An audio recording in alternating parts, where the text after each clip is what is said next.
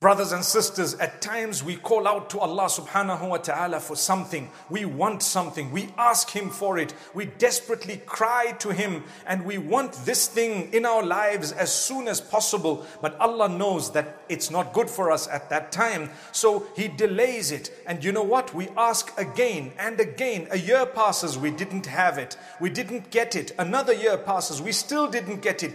We keep trying, we keep crying, we keep calling out to Allah subhanahu wa ta'ala. He registers the reward of the asking, the prayers, the patience, the goodness, the hope, and the worship of Him. He registers all of that. A third year passes, a decade passes. You still don't have what you've been desperately asking for. But Allah subhanahu wa ta'ala knows the right time, the right place. He keeps it and He still does not give you, and you keep getting closer and closer to Him, and you don't give up and you keep trying, subhanAllah. Two decades pass, the third decade crosses, and Allah subhanahu wa ta'ala sees how desperately you want this. And you know what? The mercy of Allah subhanahu wa ta'ala decides at a certain point to give you what you want exactly how you wanted it. Subhanallah.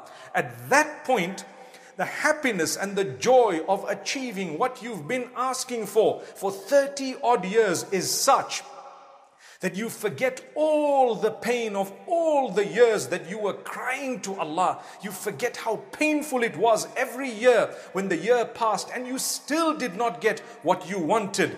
Everything is gone, forgotten, deleted, and now basking in glories, happy, so excited that Allah's given you what you want brothers and sisters, in our lives, every time we should keep on calling out to Allah for what we desperately want. Keep on trying. Remember the prayer you'll be rewarded for. Allah will give you what you want when He knows it's the right time for you. At times, He may never give it to you, subhanAllah, but He knows in the hereafter He's going to give you something even better.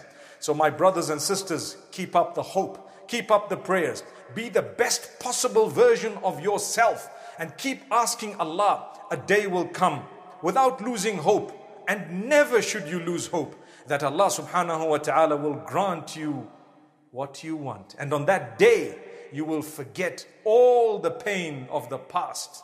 May Allah give us Jannatul Firdaus, grant us paradise, and elevate our status. Jazakumullah khair. Assalamu alaikum wa rahmatullahi wa barakatuh.